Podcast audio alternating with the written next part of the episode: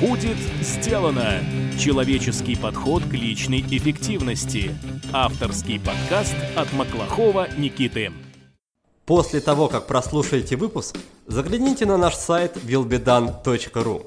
Там мы собрали ссылки на все сайты, книги и сервисы, о которых рассказывают наши гости, а также приготовили для вас бонусные документы. Все для вашего удобства. Добрый день! В эфире подкаст от проекта «Будет сделано». Программа для тех, кто хочет делать больше за меньшее время, а также жить и работать без стресса. Я ее ведущий Никита Маклахов. Мой сегодняшний собеседник во многом уникален. Во-первых, это первый гость подкаста, русский язык для которого не является родным. Во-вторых, этот человек почти 10 лет своей жизни провел в буддийском монастыре. Так что с большим удовольствием знакомлю вас с Аджаном Хубертом, буддийским учителем, представляющим традицию раннего буддизма Тхеравада. Поговорим мы с Аджаном о том, как оставаться спокойным и осознанным в большом городе, как научиться больше присутствовать в моменте, в том самом здесь и сейчас, как отпустить свои неумелые качества и о том, как включить практики осознанности в свою повседневную жизнь. И прежде чем мы начнем, хочу сказать большое спасибо за поддержку нашим патронам Виталию Калинке, Павлу Гордееву, Татьяне Архиповой, Вячеславу Долгину, Амиру Абдулаеву и еще одной девушке, которая предпочла остаться анонимной. Если вам, дорогие слушатели, интересно узнать, кто такие патроны и как можно стать одним из них, то предлагаю вам перейти по ссылке patreon.com slash willbedone. Там все очень подробно описано. А мы переходим к Аджану. Аджан, здравствуйте. Здравствуйте, добрый день. Аджан, спасибо большое, что согласились заглянуть нам в гости. И начать нашу беседу я бы хотел с истории вашей жизни, как она складывалась до того, как вы познакомились очень близко с буддизмом, и что, в общем-то, привело вас в монастырь, как так все сложилось. Расскажите, пожалуйста, про это. В принципе, буддизмом или восточными практиками я интересовался с детства. Правда, этот интерес был поверхностным, но всегда было любопытно практика медитации, практика духовного саморазвития, какого-то улучшения собственной личности, качеств своих, улучшения своего качества жизни. Но потом в силу того, что этот мир затягивает, мирские дела, у меня была семья и работа, много обязанностей, я отложил свою заинтересованность, свою практику. Я живу в России 10 лет, и примерно в возрасте 35 лет я стал уделять больше внимания практике. Я стал думать о том, чем заниматься в жизни дальше. На тот момент я уже был в разводе. И так как у меня была такая возможность, я стал уделять больше внимания опять медитации, изучению буддизма. Буддизм мне больше всего меня привлекал, так как это очень практичный подход жизни, очень прагматичный подход, очень практичные инструменты содержит для того, чтобы развиваться, улучшать свою жизнь. Практика стала приносить результаты, пришло спокойствие, и я решил стать монахом. Поскольку в буддизме, в Таиланде, южный буддизм, буддизм Theravады, который находится в таких странах, как Шри-Ланка, Бирма, Таиланд, Лаос, можно стать монахом всего лишь на время – это не обязательно э, принять такое решение на всю жизнь, потому что в буддизме говорится о том, что все непостоянно, все изменчиво. Поэтому то, что на время, тем более меня воодушевило, и я стал монахом. Стал монахом в 2007 году, близко 10 лет провел в монастыре в Таиланде. Ну и сейчас месяц, как я не монах, я застригся. Так называется снятие монашеских обетов. 20 июня я перестал быть монахом. Аджан, скажите, вы сами только что упомянули, что даже до монастыря медитации и практики осознанности уже приносили вам какую-то пользу и какие-то результаты. Скажите, зачем при этом нужно было уходить в монастырь, если вы уже чувствовали результаты, почему бы не практиковать все это дело в реальных таких боевых условиях? Зачем для этого было нужно уединяться где-то в глуши Таиланда и уходить из мира?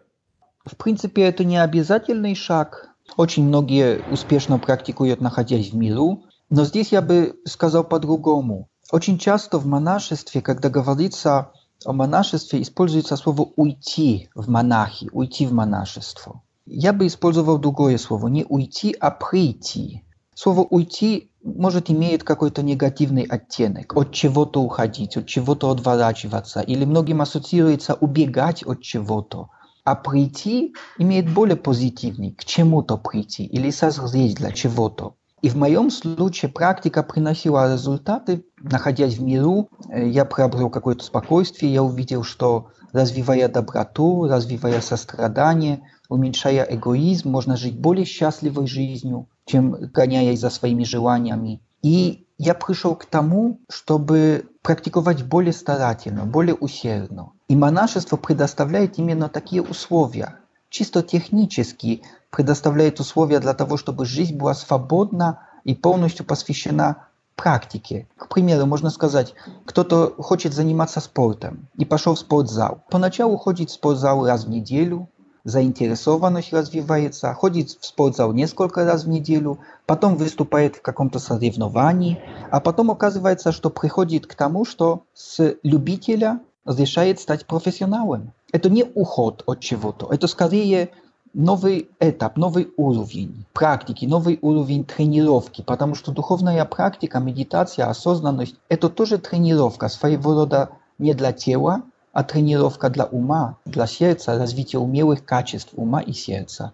Поэтому я пришел к такому решению, чтобы стать монахом, жить в монастыре, в лесном монастыре, потому что там очень хорошие, комфортные условия для практики. Жизнь свободна от мирской суеты, мирской вовлеченности, от необходимости решать много проблем, можно полностью сосредоточиться, я бы так сказал, на своем профессиональном духовном развитии. Расскажите, пожалуйста, пару слов о том, как складывалась и из чего складывалась ваша жизнь в монастыре, чем вы там занимались, если можно так сказать. Монашеская практика очень разнообразной бывает. К примеру, сами монастыри в Таиланде, на Шри-Ланке, в Бирме и монахи, которые там в них практикуют, занимаются практикой по-разному.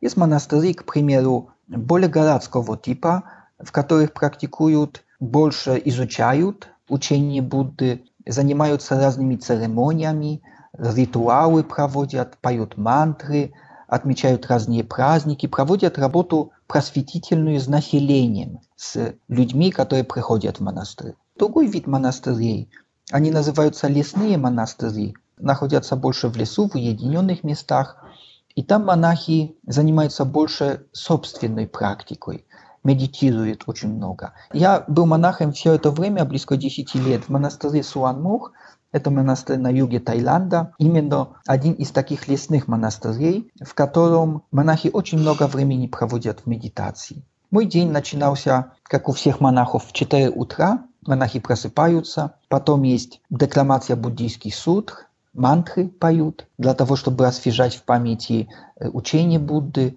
и после этого примерно час медитации. И после этого есть рутинная ежедневная практика монашеская, сбор подаяния. Монахи ходят каждое утро примерно в 6-7 утра за подаянием, собирают еду, потому что все, чем монахи питаются, все, что получают для поддержания своей жизни, это от людей. Люди добровольно встречают монахов, монахи ходят по деревням, от дома к дому и получают пищу необходимую. После того, как возвращаются в монастырь, кушают вместе. И потом весь день, в принципе, свободный на усмотрение монаха предоставлен. Можно медитировать. Кто-то из монахов любит медитировать сидя. Есть медитация при ходьбе. Кому-то нравится больше активное времяпрепровождение, поэтому он может заниматься строительством в монастыре. Какое-то время отнимает ежедневно уборка монастыря, нужно подметать, нужно сохранять чистоту в разных помещениях.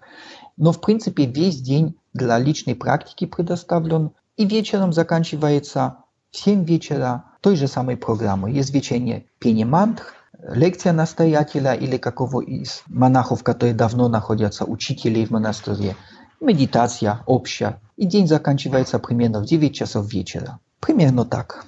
Хорошо, спасибо, что поделились. И тогда следующий вопрос. Скажите, почему в итоге решили прекратить свою монастырскую жизнь и вернуться в светский мир? Если бы вы меня еще год назад спросили, я бы сказал, ну, я собираюсь продолжать монашескую жизнь. Но в течение последнего года произошли в моей жизни небольшие изменения, которые постепенно развивались, развивались. Я это решение вынашивал. 10 месяцев Первой причиной было то, что ретриты, которые я проводил, стали все более и более популярными. Многие ученики стали приглашать в Россию, в Латвию. Но здесь очень трудно находиться в этом обществе, э, где нет монастыря. Очень трудно поддержать буддийские традиции. Для того, чтобы проводить эти ретриты, быть, можно сказать, более доступным, быть более отзывчивым, более тесно сотрудничать с учениками, вместе практиковать, я решил перестать быть монахом. Это одна из причин. Другой причиной, основной, которая на 90%, на 80%, может, я бы сказал, является решающим фактором, это мои личные отношения, которые недавно у меня появились в течение последнего года. Они зарождались, они развивались, но и эти отношения решили все. Отношения могут возникнуть у всех. Становясь монахом, к примеру, меняя место жительства, меняя свои условия для жизни, конечно, мы можем что-то получить, благодаря чему нам легче жить. Если человек меняет работу с суетливой на спокойную, конечно, он будет жить более спокойно. Если меняет место жительства с большого суетливого города в спокойное место, его жизнь становится спокойной. Внешние факторы влияют, но незначительно. Человек внутренне, его сущность, его качество, его настрой, реакция, характер остается таким же.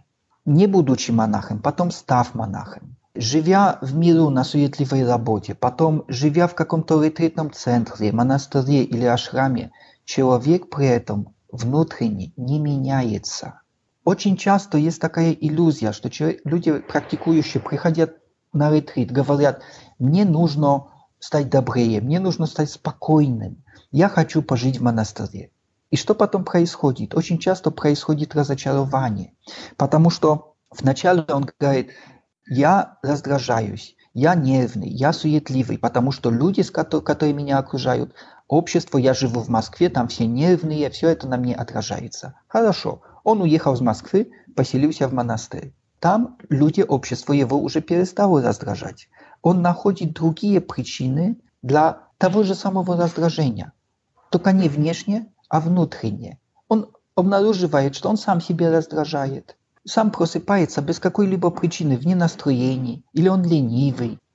Потом он обнаруживает, что что его раздражает. В лесу он живет. Лес его раздражает. Уже не природа людей, не природа общества, а много комаров, много муравей. Там очень шумно, цикады, петухи, очень много живности в лесу. В тайском, к примеру, в тропическом, очень влажный климат. Еда его раздражает. Все его раздражает. И к чему я это говорю? К тому, что это иллюзия. Полагать, что если мы меняем что-то, то автоматически мы свободны от каких-то своих реакций, своего поведения. И в плане отношений то же самое. Конечно, будучи монахом, проводя ретриты, я не развивал никаких отношений, не строил никаких отношений. Но природа человеческая, она общая. Отношения сами развиваются, чувства сами появляются. Практика медитации, практика осознанности, внимательности в чем нам помогает? В том, чтобы распознавать свои эмоции и видеть, они полезны или бесполезны. Они повлияют на нашу жизнь, развивая нас, или они будут деградировать деструктивно. Практика медитации помогает нам отстраненно смотреть за собой и видеть, во что мы вовлекаемся. Вот так. Расскажите, пожалуйста, как у вас у самого впечатления от мегаполисов? Я знаю, что вы были в Москве, да, в Санкт-Петербурге. Каковы ваши впечатления? Сложно ли там, сложно ли в этих городах с их бешеным ритмом жизни сохранять осознанность? Или это вас уже настолько глубоко сидит, что вас уже не может ничего потревожить? Ну, я вам скажу, что это кошмар, это ужас. Я Сейчас, когда перестал быть монахом, я в шоке. Для меня это огромный вызов. Хотя я был всего лишь монахом 10 лет. Но спустя это 10 лет, живя в, в лесу, уделяя время собственной практике, встречаясь с монахами, встречаясь я с многим количеством людей встречался, но только во время духовной практики, ретритной практики. И спустя это время такого образа жизни вернуться в социум – это вызов. я бы не сказал, что это новая практика, но это новое качество практики. Это практика с новой страны, чтобы в магазине, где много людей, не развивать жадности, не развивать суеты, чтобы организуя какое-то мероприятие или общаясь с людьми, которые привыкли очень быстро все делать, очень много хотеть, сохранять спокойствие, сохранять доброту. Поэтому, да, я честно скажу, для меня нелегко все это. К примеру, простой вам пример скажу. Мы были в магазине. Я до этого практически не пользовался деньгами, ни в какие магазины не ходил. Все, что монахи получают, это их. И мы были в магазине.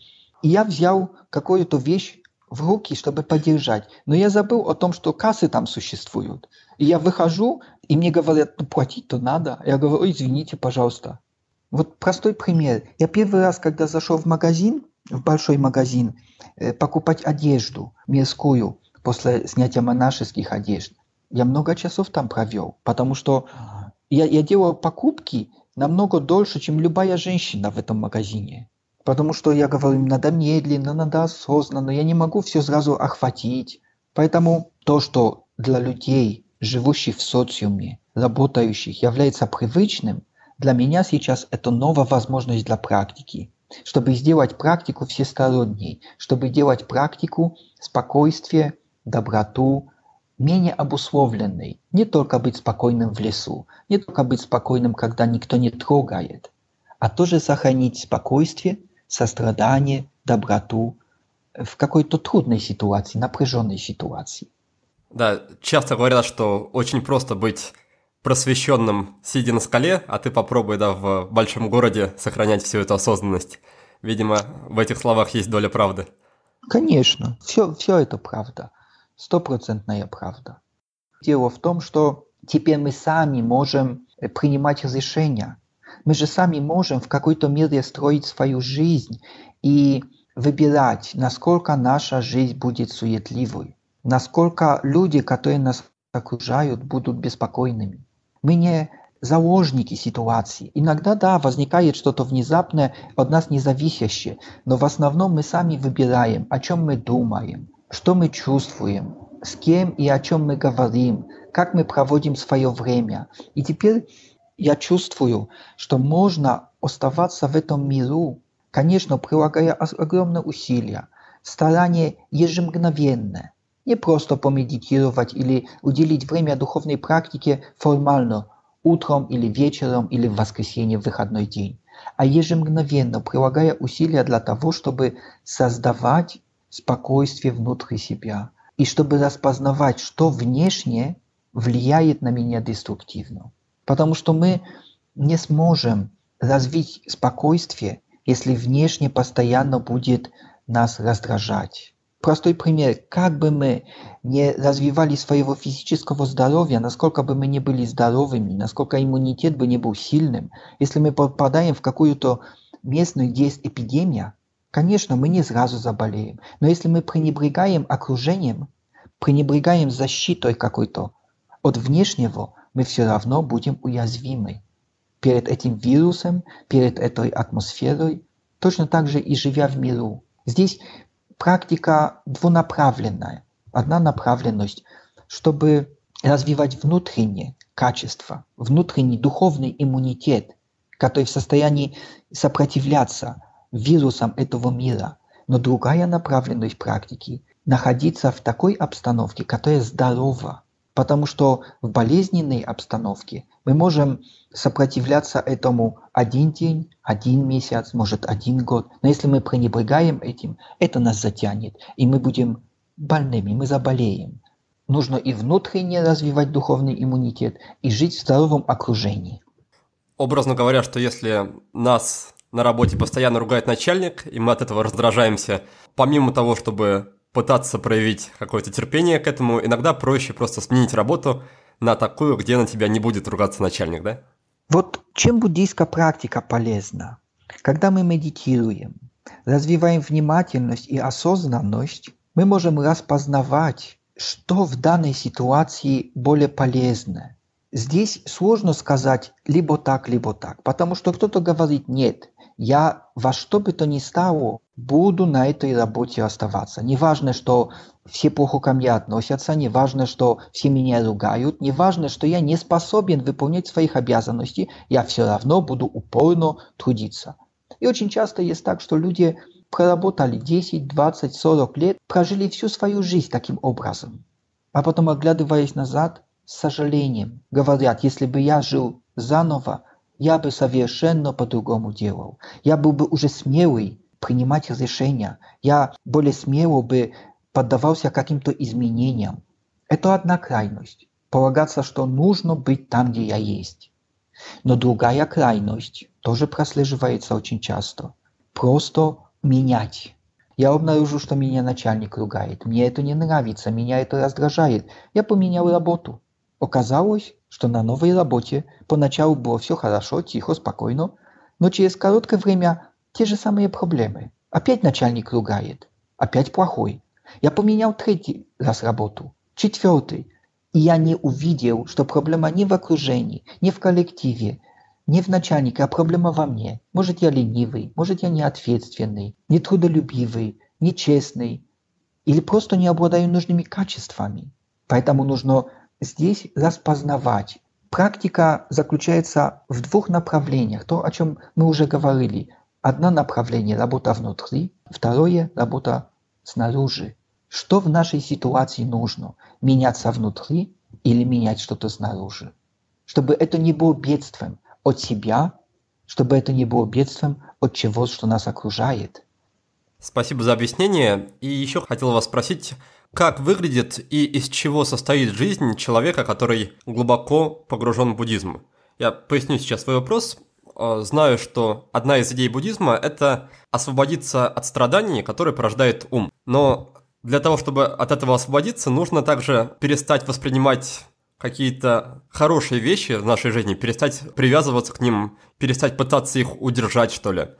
И у меня создается впечатление, что человек, который очень долго практикует буддизм, он становится не то чтобы равнодушным, но таким незаинтересованным, что ли, в жизни, оторванным от жизни и от мира. И, в общем-то, ни к чему особо не стремится, его жизнь становится такой, ну не то чтобы пустой, но это как раз один из таких, из моих страхов, я знаю, что похожие страхи есть у других людей, что человек вот сейчас займется буддизмом, и все, и уйдет в какие-то высокие материи, а обычная обыденная жизнь его перестанет совершенно интересовать. Насколько мои слова соответствуют реальному положению дел и как со всем этим можно работать, то есть как можно быть, с одной стороны, человеком, который изучает и практикует, а с другой стороны, остается все-таки человеком в социуме. Будда, когда говорил о практике, говорил о том, что практика должна быть серединным путем – и теперь одной из трудностей являются крайности, в которые практикующий, любой практикующий впадает. Одной крайностью является погоня за удовлетворением. Все больше и больше хочется. Желания никогда не останавливаются. Аппетит приходит во время еды. Но есть и другая крайность. Сейчас, занимаясь практикой, многие в нее впадают. Появляется отвращение к этому. Одним из проявлений отвращения является апатия, является лень, является вялость. И одно неумелое качество – жажда, страсть, вожделение, эгоизм. И другое неумелое качество – лень, вялость, отвращение к этому всему, равнодушие. Мы можем распознавать в себе. По своему складу ума, по своему характеру подвержен какой-то одной направленности. Если кто-то по своему характеру очень энергичный, он постоянно стремится, он на месте усидеть не может, у него много идей, то Будда говорил, хорошей практикой является отпускание этой жажды, развивание спокойствия, удовлетворения, быть довольным меньшим, видеть и быть благодарным за то, что имеем. Потому что очень многие люди страдают, которые не могут ценить того, что имеют а постоянно стремятся за новой целью, за новой идеей, достигли чего-то, но они могут радоваться плодами своего труда, потому что как только достигли, их жизнь становится пустой. Они тут же сразу думают, ради чего завтра опять просыпаться, ради чего завтра опять жить, и придумывают новую цель. Когда мы отпускаем, мы видим, что наша жизнь становится проще. Мы можем замечать более глубоко. Мы можем видеть, что еда может быть проще, что не нужно все время экзальтировать. Очень большая проблема у многих практикующих в том, что их жизнь становится скучнее и скучнее, потому что то, что поначалу приносило радость, какая-то еда, поход в ресторан, то потом он начал ходить каждый день в ресторан, он начал кушать эту еду, эта еда уже невкусна. На самой в Типополан многие приходили на ретрит, они говорят, благополучная молодежь, они говорят, у меня в жизни есть все. У меня есть и деньги, у меня есть и интеллект, я могу любым делом заниматься, но я не могу испытывать от этого радости. Потому что поначалу поездка в какое-то место доставляет радость, а потом становится скучно. Хочется большего, большего и большего. Поэтому мы можем отпускать эти желания, делать свою жизнь более простой. И сейчас за счет того, что мы отпускаем многообразие, разнообразие, мы можем развивать глубину восприятия своего, делать свою жизнь не разнообразной и при этом поверхностной, а глубокой. Простой, скромной может быть, но глубокой. И наше восприятие тоже не смотрит по сторонам, как, образно говоря, камера таким широкоформатным объективом. Смотрит очень широко, но поверхностно. А мы можем смотреть на свою жизнь и проживать ее, может, более сосредоточенно, более целенаправленно, но зато глубоко. Но есть другая крайность. Если появляется отвращение, отпускать это. Будда говорил, что если есть лень, если есть вялость, тогда нужно заниматься практикой в действии. Может, не нужно столько медитировать. Есть прекрасных много разных практик. Может развивать самопожертвование, служение, щедрость просыпаться утром рано и проживать каждый день не только ради себя, а ради других. Делать добрые дела, умело работать ответственно, честно, не только работать ради денег, халявно, работать трудолюбиво, работать ради общества.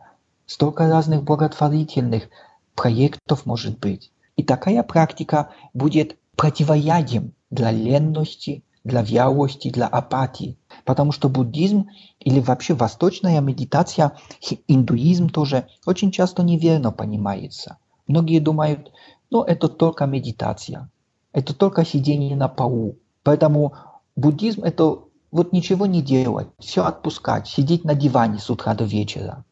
Нет. Если я слишком активный, тогда я должен успокаиваться. Но если я вялый по своему характеру, менталитету, тогда практика будет развивать мое трудолюбие. И тогда будет радость, тогда будет счастье. Вы спросили про счастье и радость. Откуда браться, если желание отпускать? Есть два вида счастья в буддизме. Первый вид счастья – это сполучение. Когда у нас есть желание, мы достигли его, и мы счастливы.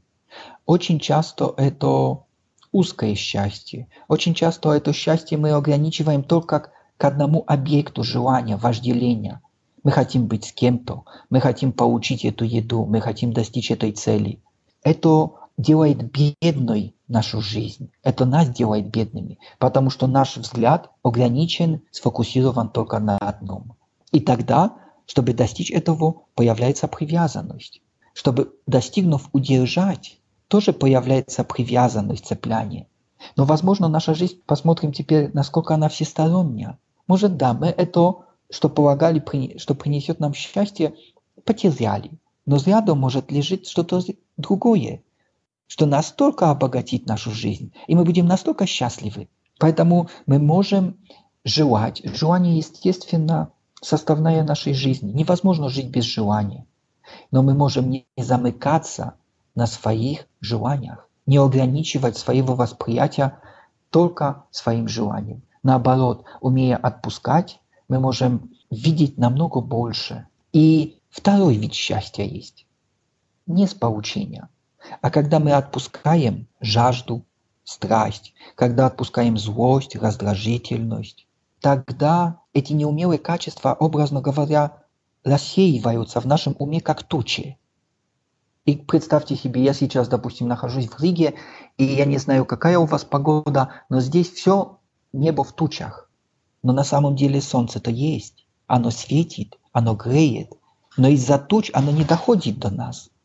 Точно так же в нашем уме. Когда тучи неумелых качеств мы отпускаем, они рассеиваются. Меньше эгоизма, меньше злости, меньше жажды, меньше цепляния.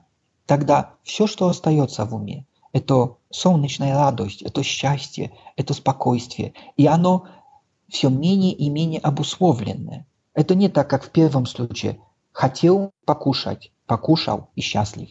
Во втором случае не хотел кушать и все равно счастлив, потому что не было этой страсти. Это счастье, оно менее обусловленное, оно более прочное, более надежное, более долговечное. Будда говорил об этом счастье, называя высочайшим счастьем, и говорил, что это нирвана, счастье необусловленное, которое никакие тучи не заслоняют, не омрачают. Чуть позже Аджан расскажет о трех видах медитации и посоветует, с чего именно следует начать практику. Я же хочу добавить, что привычка медитировать одновременно простая и сложная. Простая, потому что не требует таких усилий, как, например, пробежки для подготовки к марафону. А сложная по той причине, что результаты практики появляются далеко не сразу.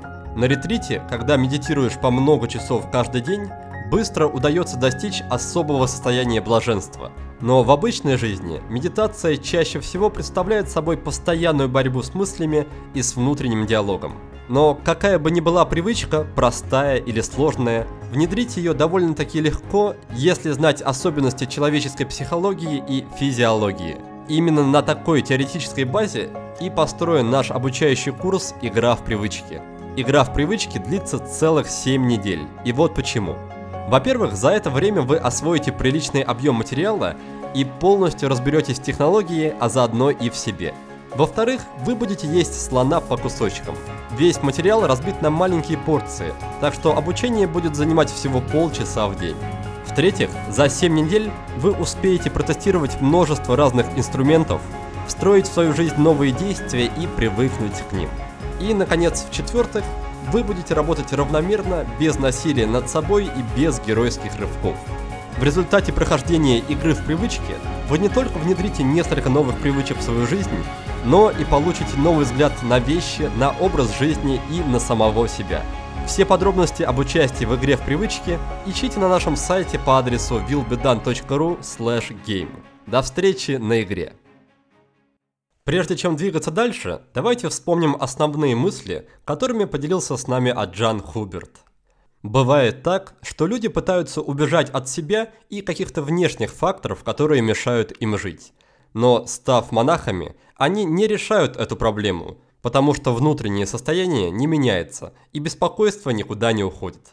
Поэтому, если вы хотите жить счастливо и спокойно, с одной стороны, нужно развивать свои внутренние качества, так называемый духовный иммунитет. С другой стороны, нужно создавать здоровое окружение. Духовная практика, в частности медитация, помогает распознавать эмоции и отстраненно наблюдать за собой. Мы начинаем лучше понимать, что в конкретной ситуации полезнее – меняться внутри или менять все снаружи. Далее Аджан рассказал о крайностях, которые нас подстерегают. Одна из них – погоня за удовлетворением, другая же – это апатия и лень. И для них есть свои противоядия. Тот, кто не может умерить свой пыл и скачет от одного желания к другому, должен вести более простую жизнь, довольствоваться малым, развивать спокойствие и благодарность. И тогда вместо многообразия появится глубина восприятия. Тот же, кто наоборот ко всему равнодушен, должен заниматься практикой в действии, развивать самопожертвование, служение и щедрость. С этими описанными двумя крайностями связано два вида счастья. Одно счастье от достижений, получения чего-либо. Это счастье узкое, потому что оно ограничивает нас нашими желаниями. Оно непрочное и превращается в привязанность, потому что мы всегда хотим удержать то, что получаем. Второй же вид счастья мы можем испытать, если отпустим свои желания, перестанем зацикливаться на них, рассеем неумелые качества своего ума и своего сердца. Такое счастье подобно солнцу, которое светит всегда, даже если на небе тучи. И теперь я хотел бы вас спросить, действительно ли с помощью практик, с помощью практик медитации, с помощью практик осознанности можно изменить в себе и убрать вот эти самые неумелые качества? Или же медитация – это такой инструмент больше наблюдения – Я сейчас регулярно медитирую, и, разумеется, я улавливаю какие-то мысли, которым я не рад в своей голове, что они явно там, им явно не место. Даже несмотря на то, что я их замечаю, замечаю на регулярной основе, замечаю в тот момент, когда они только-только появляются, то есть в какой-то степени проявляю осознанность, они продолжают появляться без моего желания, без моего намерения. И если я иду по улице и встречаю там какого-то человека, который выглядит не так, как, как я привык, у меня сразу в, могут возникнуть мысли какого-то осуждения, я вешаю какие-то ярлыки. То есть я пока что не чувствую, что медитация именно убирает такие вещи на корню. Так вот, вопрос в том, является ли медитация инструментом для освобождения от этих мыслей, или помимо медитации нужно что-то еще делать другое, что поможет нам убрать те вещи, которые мы хотели бы убрать из жизни? С одной стороны, очень хорошо, если с самого начала наша духовная практика будет всесторонней, не будет ограниченной одной активностью. Многие сужают свою практику только к медитации. Это похоже на то, как, к примеру, пошел человек заниматься спортом в спортзал и говорит, ну, мое здоровье не очень хорошее, моя фигура не очень хорошая, выносливости нет, усталость есть, надо заниматься спортом. Пошел на беговую дорожку какие-то тяжести поднимать, еще какое-то упражнение делать. И поначалу этого одного достаточно. Но потом инструктор говорит, ты хорошо занимаешься в спортзале. Но если хочешь, чтобы действительно был результат, нужно уделить время питанию. Что ты кушаешь дома? Не только что кушаешь, а во сколько кушаешь, какой есть режим питания. Хорошо, питание, а во сколько ты ложишься спать и встаешь? А какая активность у тебя? И оказывается, что для того, чтобы вести здоровый образ жизни, недостаточно одних физических упражнений. Нужно в совокупности делать свою жизнь здоровой. Похоже и в духовном плане. Многие начинают с медитации, это очень хорошо. Но Будда говорил о том, что духовная практика – это путь, благородный восьмеречный путь. Восьмеречный состоит из восьми областей. Там есть место для того, чтобы развивать понимание, читать, изучать правильное понимание. Там есть место для того, чтобы вынашивать в своем сердце умелые качества, такие как любящая доброта, когда мы развиваем принятие людей такими, какими они есть. Вы привели такой случай, когда мы кого-то видим, смотрим на чью-то реакцию, и в нас всплывает критика, осуждение. В этот момент мы можем принять его таким, каким он есть, оставить его в покое, отпустить свое эго, свое суждение, потому что какое наше дело до него? Пожелать ему счастья, чтобы независимо от своих взглядов, от своего поведения, он живет как умеет, все равно пусть будет счастлив, пусть будет успешный, Пусть у него будет спокойствие и радость в жизни. Практика любящей доброты, практика сострадания помогает чувствовать, как другие люди переживают, не добавлять своими поступками страданий им. Это всесторонний подход, совокупный подход, не только медитация. Есть такой аспект восьмеречного пути, как правильная речь, потому что мы, с одной стороны, к примеру, хотим сохранять ум в покое, а очень часто целыми днями проводим в общении. Иногда в нужном, иногда в бесполезном. Целыми днями общаемся в соцсетях. Целыми днями проводим в интернете, а потом садимся и говорим, а почему мой ум неспокойный? Правильное общение, правильные действия. В буддизме есть такая традиция среди практикующих принимать пять правил умелого поведения, воздерживаться от убийства, воздерживаться от воровства, от сексуальной распущенности, от лжи и от опьяняющих веществ, спиртных напитков, наркотических веществ. Это какая-то форма моральной практики, какая-то нравственная аскеза, которая дисциплинирует наше тело. Совокупности такая практика принесет намного быстрее и намного глубже результат. А по поводу медитации, если можно еще, принесет ли медитация освобождение от неумелых качеств? Да, медитация принесет освобожденность. Как это происходит? Вначале, когда мы просто наблюдаем за собой, желательно развивать спокойствие, и это спокойствие в чем будет проявляться? Что мы сможем нас, за собой наблюдать, за своими реакциями, своими поведением, умелым или неумелым, безоценочно, без какого-либо суждения, Мы спокойно смотрим. Я сделал хороший поступок, я сделал неумелый поступок, но мы осознаем это. Мы не делаем этого по инерции, по привычке, не оправдываем, но и не осуждаем. Только такой подход в самом начале поможет нам за собой смотреть еще глубже. Не бояться, не будем бояться, что мы увидим что-то, чего бы не хотели в себе увидеть. Мы полностью сможем доверять себе, мы полностью можем открыться перед собой. И тогда в какой-то прекрасный момент мы увидим подлинную природу этих качеств. Мы не будем подстраиваться, мы не будем играть какую-то роль, не будем желать быть кем-то. Мы можем принять себя такими, какими мы есть. Сможем распознать, что эти качества, они действительно деструктивны. Не потому, что мы, наша идея говорит, не делай так, а очень часто многие люди, к примеру, соблюдают диету. И почему они кушают одно, а не кушают другого. Не потому, что обнаружили на своем здоровье, своем физическом состоянии, что это вредно, что от этого плохо, от этого тяжело. Очень часто просто ради идеи. Прочитали в книжке, что нужно кушать вот в это время, что нужно кушать это, и следуя идеи делают так. Подтверждения в жизни не находят, очень часто появляется злость, раздраженность, но они все равно следуют. Поэтому медитация помогает нам развивать познание себя без каких-либо навязчивых идей. Не быть кем-то, не быть какими-то, не становиться, а просто принять природу, свою природу вещей такой, какой она есть. И чем глубже мы смотрим, тем чище наше восприятие.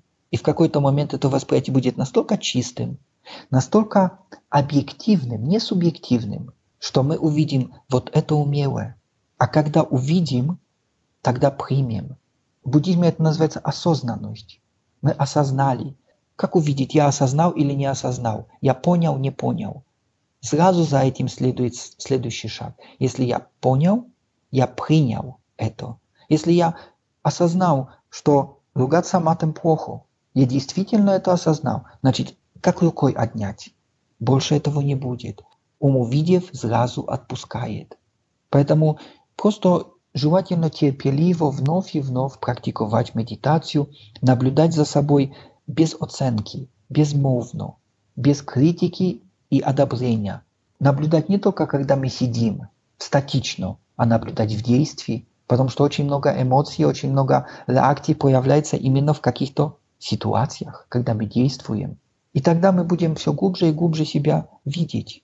И это принесет познание себя, принесет отпускание, принесет принятие, придет освобожденность от неумелых качеств. Джан, спасибо большое за ответ. Одна из проблем, по которой жители больших, да и не только больших городов, нерегулярно практикуют в формальном виде или неформальном виде, является то, что они, с одной стороны, или не находят просто времени, или в суете своих активных дней просто забывают про практику. Скажите, какой совет вы бы могли дать людям, как раз которым не получается включить практику в свою повседневную жизнь? Опять, если мы делаем практику всесторонней, тогда намного легче поддерживать ее. Я поехал в Таиланд, я когда стал монахом, у меня друзья в России, буддисты, практикующие, мы созванивались поначалу, они спрашивают, на как у тебя практика, как ты там в лесу, в монастыре, наверное, все хорошо. Я говорю, да, все отлично. Я спрашиваю их, ну а как ваша практика? На что они говорят, вот точно как вы сказали. А какая у меня может быть практика? У меня работа, семья. У меня нет времени для практики. Но такой ответ может последовать только от того, кто ограничивает свою практику одной медитацией, к примеру. Да, возможно, нету времени для медитации сидя. Вот я сегодня настолько был занят, как люди говорят, что даже присесть некогда было. Но если я возьму, что моя практика – это развитие доброты, это развитие сострадания, дружелюбия, это отпускание жадности и эгоизма, сколько в течение дня предоставляется для этого возможности. Это неформально. Если моя практика заключается в умелой речи, то не пройдет ни одного дня, чтобы я сказал, сегодня я не практиковал. Не пройдет даже ни одного часа, чтобы я сказал, сегодня этот час был без практики, потому что каждый час мы что-то говорим. Если не говорим, сидим и общаемся через соцсети, пишем. Это тоже письменная речь. При всесторонней практике намного легче интегрировать практику, не делать чем-то обособленным от жизни, не дополнять жизнь практикой, а превращать жизнь в практику. Она будет естественной. При этом хорошо практиковать, не напрягаясь слишком, не слишком форсировать, не слишком заставлять себя, потому что нас не хватит надолго. Наша практика может начинаться с момента пробуждения. В течение всего дня, чем бы мы ни занимались, куда бы мы ни шли, о чем бы мы ни думали, мы можем наблюдать за собой до конца целого дня. Тогда очень легко практиковать. Но если мы уже решаем что-то формально делать, тогда я тоже всегда советую начинать с малого, с посильного. Очень часто есть такая тенденция, я бы сказал, у россиян больше идеализм. Они приходят на ретрит, интересуются медитацией и сразу хотят медитировать час в день, два часа в день. Это же не посильно. Я рекомендую всегда начинать с малого. 10 минут медитации в день. В одно и то же время, может утреннее время, после пробуждения, всего лишь сесть и помедитировать, понаблюдать за собой 10 минут.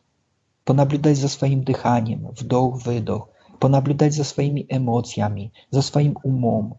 То, как мы входим в ванную и умываемся, чистим зубы, бреемся. Это не занимает много времени, но мы приводим в порядок свой внешний вид.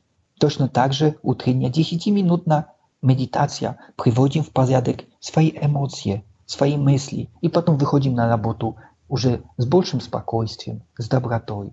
А 10 минут для всех хватает не пренебрегать 10 минутами медитации, потому что 10 минут каждый день в течение недели будет 70 минут медитации.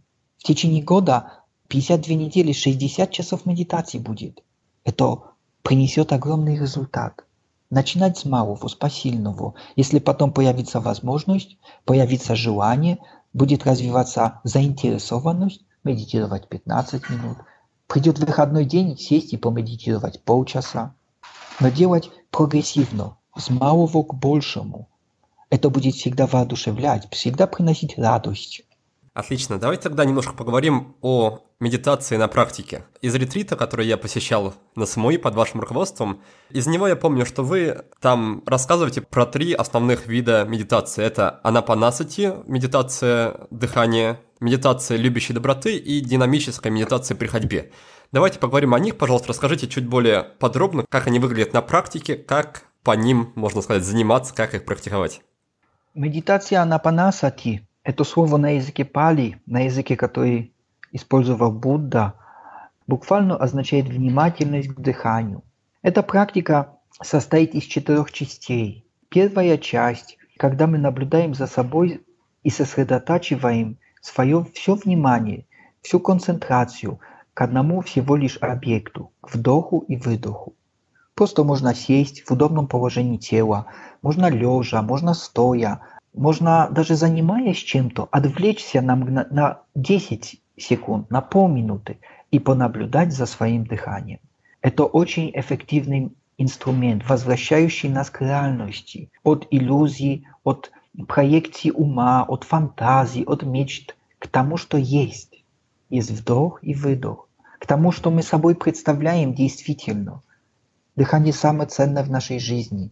Если бы не было вдоха и выдоха, пару минут, и наша жизнь закончится. Поэтому мы можем учиться наблюдать свою глубинную природу, отпускать будущее, прошлое, только вдох и выдох. Но потом мы можем наблюдать за своим телом.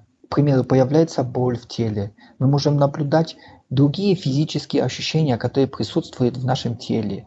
Мы можем прислушиваться к своему телу, здоровое оно, выносливое, бодрое, энергичное. Или может нужно что-то внести в свой образ жизни, чтобы оно было более здоровым. Потом мы можем наблюдать свои эмоции. Это вторая часть. Первая физические объекты, вторая эмоции. Как живет мое сердце? С какими эмоциями я просыпаюсь? Какие эмоции наполняют мое сердце в течение всего дня. Наблюдать потом можем свой ум. Это третья часть практики анапанасати. Свои мысли, идеи, вокруг чего крутится все это. И четвертая часть практики – наблюдать всю природу. Наблюдать характеристики природы. Будда говорил, что все в природе наделено тремя качествами, все непостоянное. все подвержено разрушению, неполное, не идеальное, ломается раньше или позже, и все безличное. Идея «я», «моё», Будда говорил, это иллюзия. Это практика, которая направлена на нас. Мы себя изучаем всесторонне на физическом, эмоциональном и мысленном уровнях. Но сидеть долго, может, практика будет однобокой. Поэтому вторая медитация, как вы упомянули, при ходьбе, это скорее медитация в действии. Мы можем выбрать какое-то одно действие – Одно действие, которое делаем механически, не требующее от нас какой-то умственной вовлеченности, и развивать осознанность к этому действию. Допустим, утром просыпаемся, чистим зубы. Три минуты, четыре, пять минут. Вместо того, чтобы о чем-то мечтать, вместо того, чтобы планировать свой день или разбираться с прожитым вчерашним днем, мы можем эти четыре минуты развивать умение присутствовать. Наблюдать, как я это делаю, какие это создает ощущения – или потом готовим завтрак себе. Прием пищи – это может быть действием, развивающим осознанность. Вместо того, чтобы кушать и с кем-то общаться все время, вместо того, чтобы кушать и смотреть Facebook или думать о предстоящем дне, можно осознанно посмотреть, какой вид еды, посмотреть, какой запах еды, воспринять, какой вкус. Это развивает более глубокое восприятие. Третья медитация любящей доброты очень полезна, трансформирует наше сердце, убирает эгоизм, злость, вражду. Мы можем делать это поэтапно. Сначала можем представлять себя и направлять к себе доброту, принятие себя такими, какими мы есть. Не чтобы постоянно злиться на себя, раздражаться, критиковать, осуждать, расстраиваться, что это не сможем, это не так получилось, быть постоянно недовольным собой – принимать свою природу. Появится свобода, появится раскрепощенность, появляется легкость. Потом мы можем желать такой же доброты родным. Представить себе каждое утро те, с кем мы будем работать, желать им доброты. И в конце даже можем дойти до того, что себе представим каких-то трудных людей, которые вызывают наше раздражение, которых не можем принять, тоже оставить их в покое – не вмешиваться во все, что они делают. Мы увидим, что практика любящей доброты приносит спокойствие, мягкость в сердце и уменьшает наше эго. Нас становится меньше, и мы уже не во все влезаем, не во все вмешиваемся, не все должны контролировать, не всем должны управлять. Развиваем умение отпускать. Это приносит огромное спокойствие. Именно эта практика любящей доброты, она может помогать другим она поможет именно в реальной жизни приносить самые большие плоды, потому что наше отношение к другим меняется, другие это заметят, и атмосфера меняется. Иногда есть такая крайность, что медитация делает чисто медитация, к примеру, наблюдать за дыханием всего лишь. Практика випасаны делает людей сухими, бесчувственными, черствыми. Чтобы это не произошло, мы можем компенсировать это или уравновешивать, может вернее, практикой любящей доброты. Переходим к нашему традиционному конкурсу «Книга за отзыв», в рамках которого мы выбираем сразу двух победителей и дарим одному из них книгу, а другому крутой планировщик от компании azu.su. Напомню правила конкурса – чтобы участвовать в розыгрыше книги, нужно написать пост о подкасте во Вконтакте, в Фейсбуке или в Инстаграме. И при этом не забыть в посте указать ссылку на наш сайт willbedan.ru и хэштег willbedan или хэштег будет сделано. А чтобы выиграть планировщик, нужно написать отзыв о подкасте в iTunes.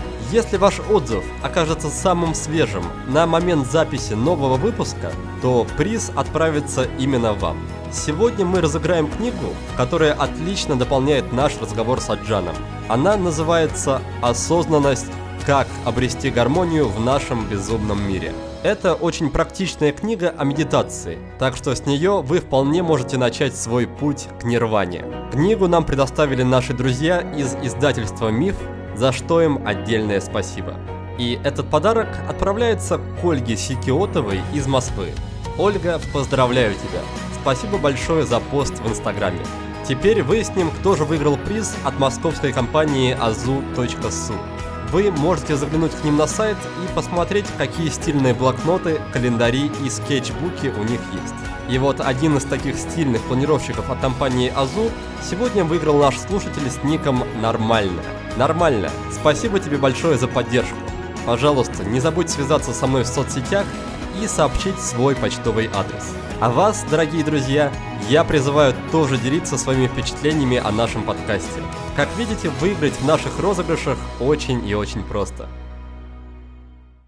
Одна из идей, которая сейчас так культивируется и популярность которой повышается просто день ото дня, это идея нахождения в состоянии здесь и сейчас.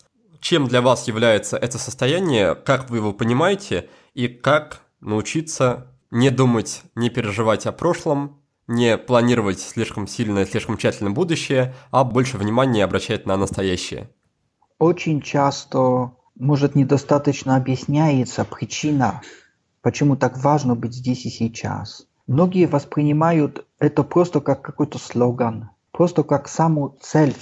Это означает не думать о прошлом, это означает не думать о будущем, вообще не беспокоиться о жизни, просто жить настоящим.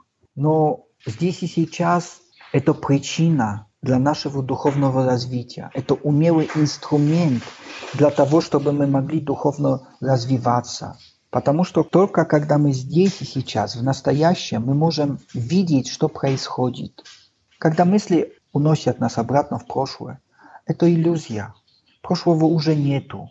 Многие люди говорят, что у прошлого можно научиться чему-нибудь, но это не так, потому что невозможно научиться у того, чего нету. Все, что есть, все, что осталось, это всего лишь наша память о прошлом. И теперь эта память очень подводит нас. Потому что очень часто мы, смотря на прошлое, которое было одним, смотрим сегодня с такой оценкой, через год посмотрим с другой оценкой. А оно ведь не поменялось. У прошлого невозможно научиться. Многие их уносят мысли в будущее, но это то же самое фантазия. Как прошлого уже нету, будущего еще нету. Сколько люди тратят энергии, сил на то, чтобы планировать свою жизнь, планировать завтрашний день. И, конечно, кто-то может что-то спланировать, живет по плану, он организованный, а другой не сможет. Сколько времени и энергии потратил зря. Поэтому сейчас это опять не означает крайности.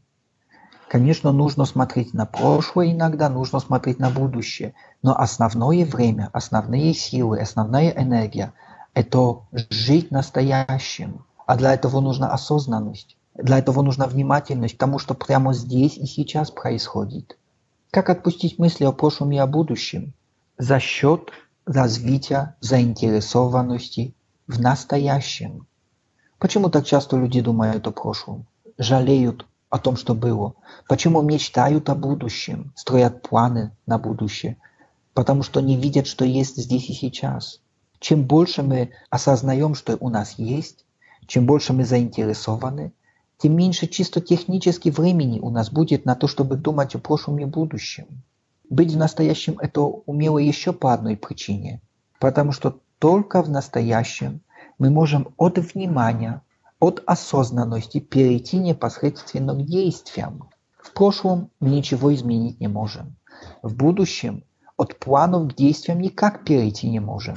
Только здесь и сейчас, если я чего-то захотел, если я что-то увидел, что полезное, что умелое, я тут же немедленно могу быть не теоретиком, а практиком. Могу не размышлять, а действовать. Это умелое. Переходить к действиям сразу, быть деятельными.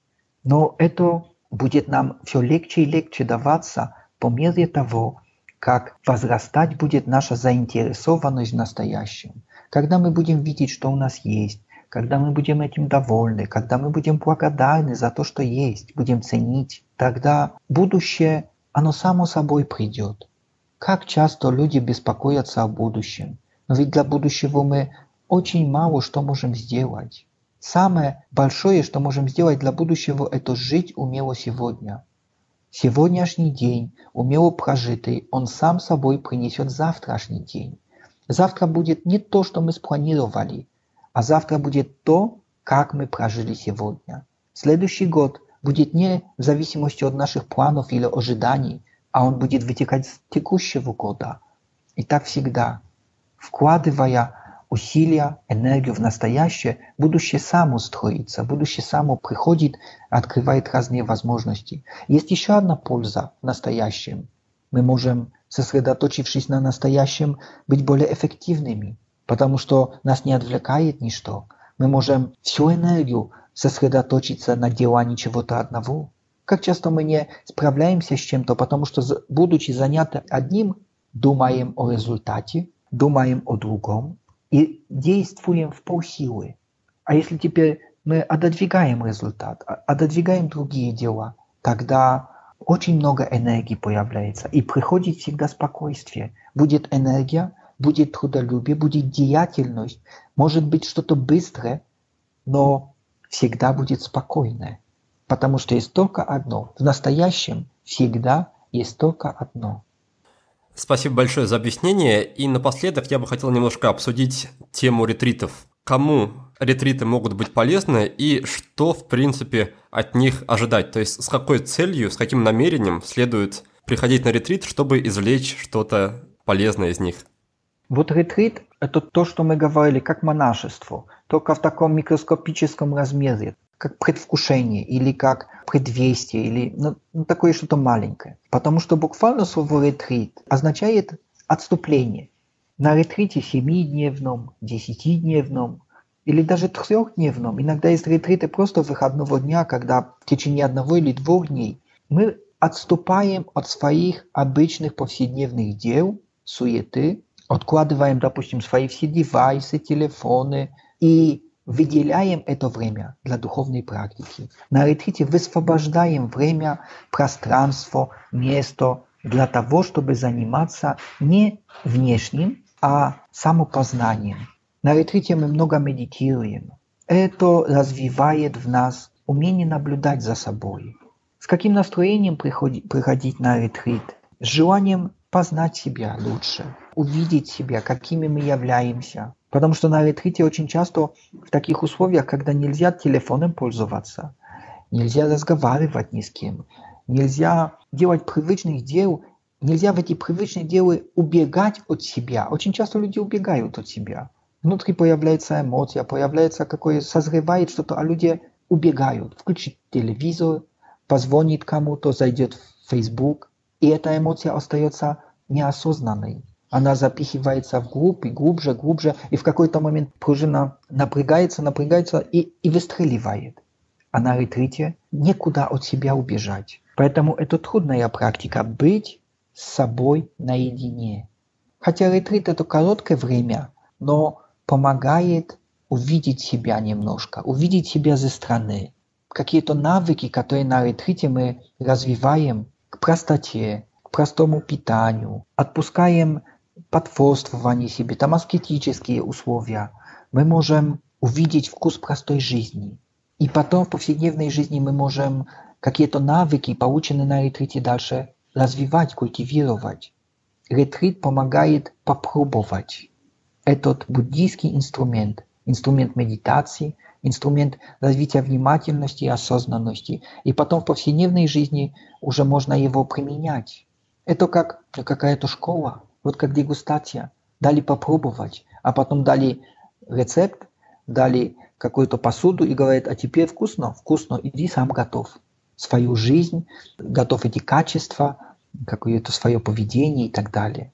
Ретрит помогает познать себя лучше и попробовать, как жить осознанно, внимательно, поначалу в таких комфортных условиях, но потом это можно интегрировать в повседневную жизнь. Поэтому хорошо на мой взгляд, посещать периодические ретриты, чтобы поддерживать, образно говоря, этот уровень раз в году, раз в два года, раз в шесть месяцев, либо более длинные, либо более короткие. Очень трудно в одиночестве практиковать. Трудно, тяжело самостоятельно заставлять себя каждый день медитировать.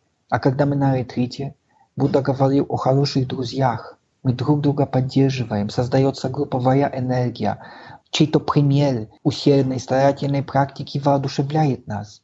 такие ретриты могут быть как укол взбадривающий, который взбадривает, укол, который вдохновляет нас. И потом какое-то время повседневной жизни тоже нужно старательно практиковать, но уже легче будет.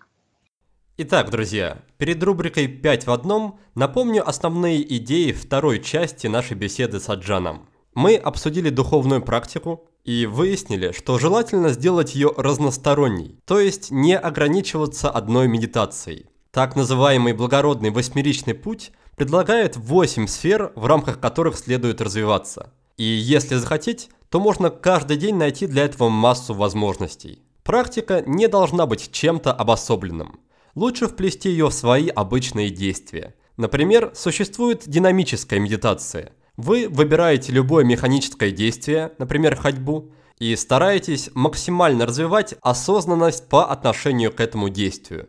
Таким образом, ваше восприятие станет глубже. Другой вид медитации – это медитация любящей доброты. Вы начинаете с того, что мысленно посылаете доброту себе, а затем отправляете свои пожелания другим людям, включая тех, кому вы относитесь не очень дружелюбно. Третий вид медитации – это медитация дыхания. Она также практикуется поэтапно. Сначала вы просто наблюдаете за своим дыханием и за ощущениями в теле, затем за эмоциями, потом наблюдаете за своими мыслями и, наконец, наблюдаете за всей природой в целом. Развивая осознанность, мы учимся находиться здесь и сейчас. Это очень важно, потому что в таком состоянии мы можем действовать в полную силу, не отвлекаясь на мысли о прошлом или о будущем. Ведь лучшее, что мы можем сделать для своего будущего, это умело прожить сегодняшний день. А чтобы прожить его умело, нужно развивать заинтересованность в нем. Если вы не готовы уходить на 10 лет в монастырь, но и в обычной жизни не можете никак найти время для практики, то можете отправиться на ретрит. Там вы проведете несколько дней наедине с собой и сможете на практике попробовать разные инструменты духовного развития. А если понравится и затянет, то продолжите, вернувшись с ретрита домой. Наш разговор постепенно подходит к концу, и в конце каждой беседы я задаю гостям сразу 5 коротких вопросов. Я не уверен, что эти вопросы будет уместно задавать вам, но давайте попробуем, возможно, вы сможете и захотите на них ответить. Первый вопрос касается рекомендации книги. Скажите, можете ли вы посоветовать мне и нашим слушателям какую-то книгу, которая было бы или уместно прочитать, да, интересно в рамках нашей беседы, или книгу, которая просто вам нравится, которая произвела на вас в свое время хорошее впечатление? Пусть каждый читает те книги, которые хочет, которые ему нравятся. Но я всегда рекомендую книгу читать, практичную. Когда мы говорим о духовной практике, когда мы не говорим о беллетристике, о романе каком-то, который просто для того, чтобы скоротать время. Когда мы читаем книгу, хорошо, чтобы это была не просто пища для ума, не интеллектуальная пища, а чтобы это был инструмент, помогающий в жизни. Прочитали одну главу книги, пробуйте тут же применять это. Не читайте всю книгу. Очень часто есть так, что человек прочитал всю книгу, такая интересная, такая воодушевляющая, но так круто написано, не оторваться. А потом в конце он задает себе вопрос, ну а что за этим делать? А как это применить? Вообще непонятно. А о чем все это? Чтобы это не было просто интеллектуальным развлечением, а было практичным инструментом в жизни. Читайте практичные книги. Хорошо, тогда идем ко второму пункту. Второй пункт касается привычки или практики чего-то, что есть в вашей жизни и что вы делаете регулярно. Есть ли что-то из этого ваше любимое, то, чтобы вы в первую очередь отметили? За последние 10 лет я развивал одну привычку. Я когда приехал в Таиланд, гостил в одном монастыре, в котором у меня настоятель этого монастыря, очень известный монах на весь Таиланд, и прочитал одну фразу, его высказывание. «Умело думайте, умело чувствуйте, умело говорите, умело действуйте». Отлично. Следующий пункт, он касается вопроса. Мы в рамках нашего подкаста считаем, что полезно себе на регулярной основе задавать какие-то вопросы, чтобы прийти к каким-то позитивным изменениям в жизни. На ваш взгляд, какой вопрос следует себе задавать на такой регулярной основе? Когда мы медитируем, я очень часто рекомендую, что задавать себе вопрос, что я сейчас делаю, что сейчас происходит, это может быть любой вопрос, но чтобы этот вопрос, ну хотя бы в контексте, в контексте нашего разговора, возвращал нас в настоящее. Но желательно, чтобы этот вопрос был не недолго, не так, что мы всю жизнь его задаем, чтобы этот вопрос вначале был словесным, потом мысленным, а потом вообще стал неотъемлемой частью нашего существования, что мы каждое мгновение будем больше и больше, уже без вопроса, знать на него ответ, что сейчас происходит здесь и сейчас. Хорошо, три пункта позади, осталось еще два. Четвертый да. касается инструмента, возможно, это будет какой-то даже программа, вряд ли вы пользуетесь программами, но, возможно, это будет какой-то инструмент, что-то, что помогает вам в жизни, что-то материальное, какой-то или объект, или что-то ну, такое. Да. Да, вы спросили того, кто был монахом 10 лет, да, я скажу подушка для сидения под попу во время медитации. Подушка под попу, мне кажется, очень хорошо подходит в рамках этой вот. рубрики. Вот, давайте, подушка под попу, хорошо, договорились. Отлично. И напоследок, для вас, возможно, не менее простой вопрос, он касается рекомендаций фильма. Как у вас дела с фильмами? Смотрите ли вы их и можете ли что-то посоветовать нам нет, не могу порекомендовать. Вообще я за всю свою жизнь не смотрел ни одного фильма до этого, как перестал быть монахом. Сейчас из-за новой жизни начал один смотреть фильм. Мне говорят, «Аватар» очень хороший. Но я вам скажу, мне трудно смотреть фильмы. «Аватар» я смотрел, в общем, крутой какой-то, там спецэффекты, но я его смотрел в три раза. Мне скучно смотреть фильмы. Мне неинтересно. Я чувствую, очень может быть приятно, радостно, но это нереально. По этой причине тоже из-за моего склада ума я не могу конкретные книги порекомендовать. Я не читаю книг. Самой лучшей книгой, самым лучшим фильмом – это фильм, в котором мы живем. Это наша жизнь. Вместо того, чтобы смотреть за героями, которых сняли в Голливуде или героями, про которых написали на страницах книги, лучше смотреть за своей жизнью, за жизнью любимых, кто нас окружает, умело ли мы живем, развиваемся в своей жизни. Лучше, чтобы за этими героями смотреть. Когда мы практикуем медитацию, мы смотрим за своим телом, за своими эмоциями, за своим умом. Это могут быть самые важные герои, как мое тело живет, оно здоровое, выносливое, бодрое или вялое, слабое, болезненное. Какие эмоции зарождаются и наполняют мое сердце.